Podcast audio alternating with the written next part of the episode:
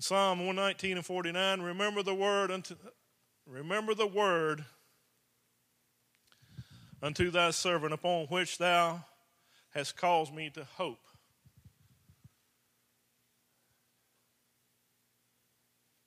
Somebody put a prayer request in tonight because they have hope. They believe that God can move in that situation. You believe that God can move in that situation. You're in church tonight because you believe in the living God. You believe that Jesus Christ is the Son of God. You believe that He was born of a virgin. You believe that He went to the cross and paid the price that no man, no amount of money, no possessions in this world, nothing could pay for it except that precious blood. Am I right on that? And in that, we know that he was resurrected from the dead to show us that he is Lord of all. And in that, we have hope. That hope comes because it's something that we haven't seen necessarily yet. That's what hope is all about. Amen? We believe what the Bible says, so therefore we know that we have hope. And here in this prayer, he's saying, Remember the word unto thy servant. Has God ever given you a word? It won't be outside of this. It won't go against the doctrine of the Bible, but has he give you a prompting sometime, somewhere, to pray with someone, to say something to someone, to go up and just say, Hi, my name is Ken. And then let the Lord work. Or to come up with a song that you want to sing. You have a song in your heart. The Lord has given us that, and He may, maybe He's given us a promise of something that we might see in the future. Here on this earth, maybe He's given us a word. Maybe He said that you, I want you to go out, I want you to follow the way that I'm going to lead you. And it ain't always going to be easy, but I want you to follow me so that when you get to the end of this race, You'll be able to tell everybody, and everybody will have that testimony, not of who you were, but who Jesus was in your life. He hung in there. She hung in there. They did what the Lord asked them to do, they did what had to be done. It's not about saying, well, I was in ministry and I've, I've done this, I've done that, and, you know, 1,500 people's been saved while I've been in ministry. That becomes an awful lot about me, doesn't it? But you can say, I saw what God has done. People were saved, but people also have been delivered from things. People have, all, have, have also called upon God. We've got the testimonies of what has happened. And we have these words from the Lord. He's the one that spoke and said, Go do this. Therefore, we can do it because we have hope. We can trust God. Am I right on that? We can trust Him. He's not going to lead us down a path of gloom and doom. He's not going to lead us down some, and not be with us. We can trust in Him. And we can trust in Him that if, well, let's say five years from now, all this stuff that's going on in the world, let's say it's on our shores, let's say it's in our town. Let's say we're meeting at somebody's house to have church just because if we come here, somebody's going to throw a bomb in here. And we can't use the screens and we can't use the electric amplified stuff. Now we got to use the acoustics. Beat on a garbage can or something, whatever. But we're going to worship God.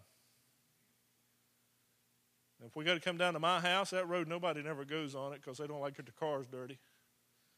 They probably think I never wash mine. Well, wash it and drive out of it, and it looks like it's never been touched. But I love it there. It's good and private, good and quiet. But that day might be coming, and it might be coming sooner than you think. Do we have that hope in Jesus Christ? Do we have that hope that, yes, if we stand up for Him, He's with us, He'll never leave us? In Philippians 4 and 19, but my God shall supply all your need according to His riches and glory. By Christ Jesus. We got to leave that, put that part in.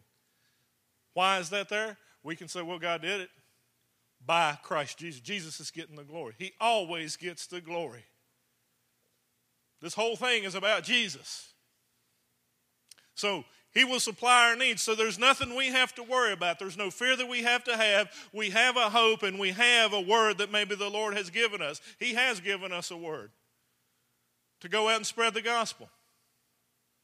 We can trust in Him that that's what we are to do. He may have given us a word for one individual, maybe a couple, maybe somebody, who, who knows? Maybe for an entire nation, maybe for a town where we go and do what He's asked us to do. Because we can trust in Him. Why? Because we have hope.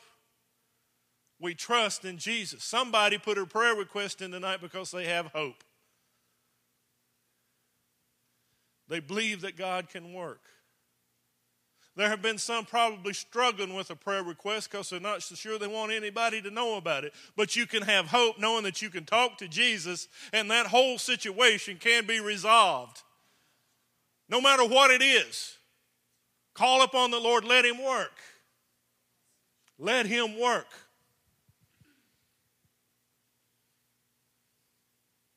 In Matthew 9 and 29, then he touched their eyes, saying, According to your faith, be it unto you.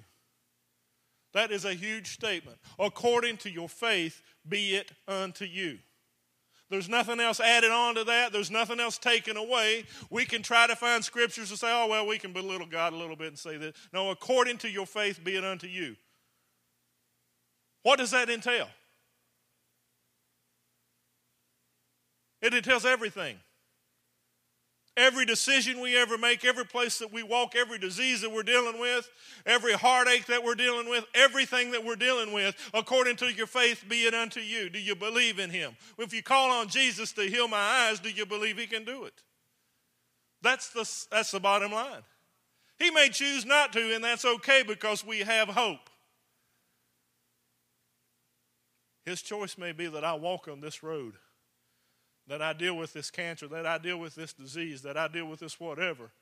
Why? So that he can receive glory, so that he can work. The Apostle Paul said that. He wanted the Lord to take something away from him.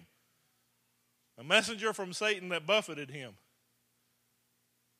No, what did the Lord say? Your, my grace is sufficient. I'm not taking it away because in this I'm made strong. When you're weak, I'm made strong. When you're weak, God's made strong. What a hope. And Syria's not available.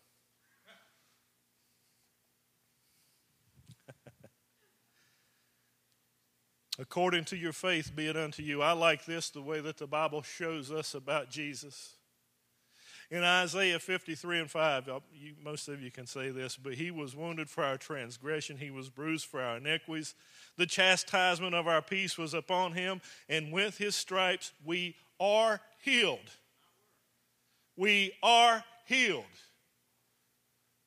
Now, Brother Bays or Brother Willie can help me with this, but Isaiah was quite some time before Jesus.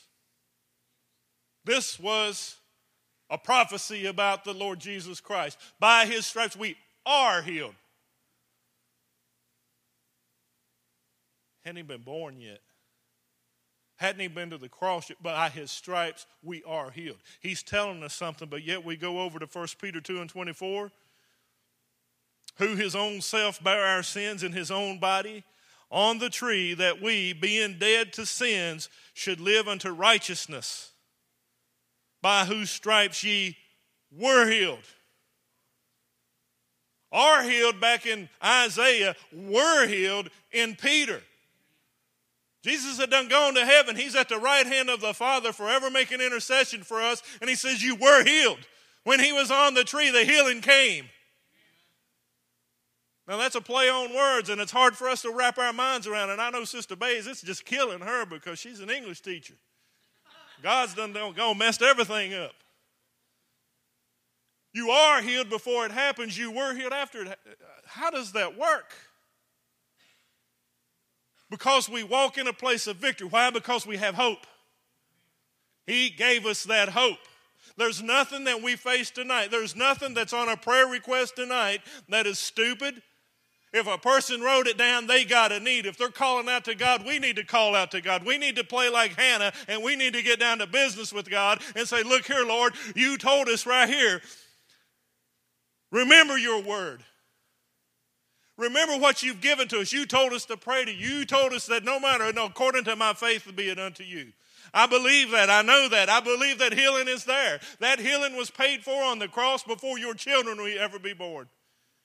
And they get cancer when they're 42 years old and everybody tells them they're going to die. But we got hope. If they know Jesus Christ, then it doesn't matter if they take their last breath here or He touches them and they have a testimony to go out and say, Look what the Lord has done. Either way, it's good because we have hope. That's why we can talk so confidently about Jesus. That's why we can take anything we want to Jesus because we have hope. If you continue in the faith, grounded and settled, and be not moved away from the hope of the gospel. Paul says that the hope of the gospel, the hope comes from the gospel. It's either real or it's not. Everything in here hangs on that. The gospel is the love of God. Right? Love the Lord your God with all your heart, mind, body, soul, and strength, and your neighbor as yourself. I think I said some extra words in there probably. and your neighbor as yourself. On these hang all the law and the prophets. Everything hangs on His love. That's the gospel message. It's His love. And when we surrender to the one who loved us first. Now you think about this. You go with me in your mind. If you can, you think of somebody who's very difficult that you just have a hard time having Jesus' love for them. Don't raise your hands. Don't say no names. Put it on a prayer request without your name, get it prayed for because it has to be fixed. Period. Bottom line. Doesn't get fixed, you stop growing. And the devil's got his foot stuck in the door saying, You to let me in some more? Can I come in a little bit more? Can I come in a little bit more? Because my job is to destroy you. That's what Satan's job is. I don't want you loving Jesus. I don't want you loving people. I don't want you to have forgiveness in your heart. I don't want any of that coming to you. I want to take away from what this hope is that everybody's talking about. There's enough of them out there not believing, and we don't want any more believing. That's what the devil says.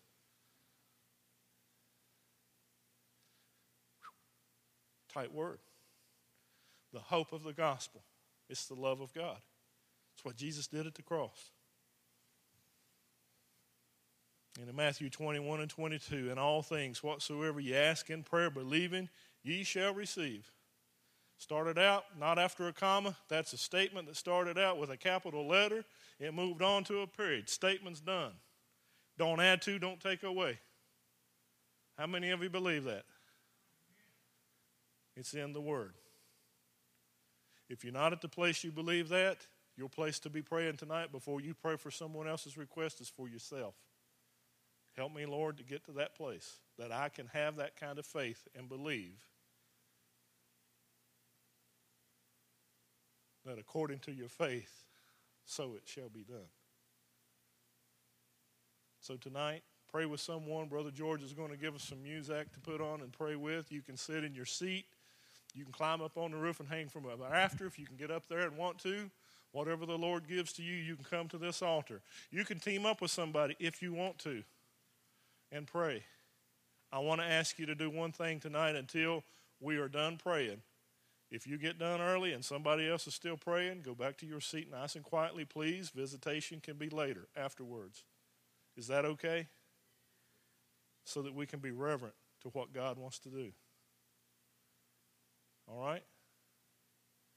Boyfriends and girlfriends, y'all can drive slow home so you can get make that time up. Because it is deer season, the deer are running crazy. You wouldn't be wrong in try taking it easy going home. So as go ahead, Brother George, you put that on. Don't forget about that hope. Amen.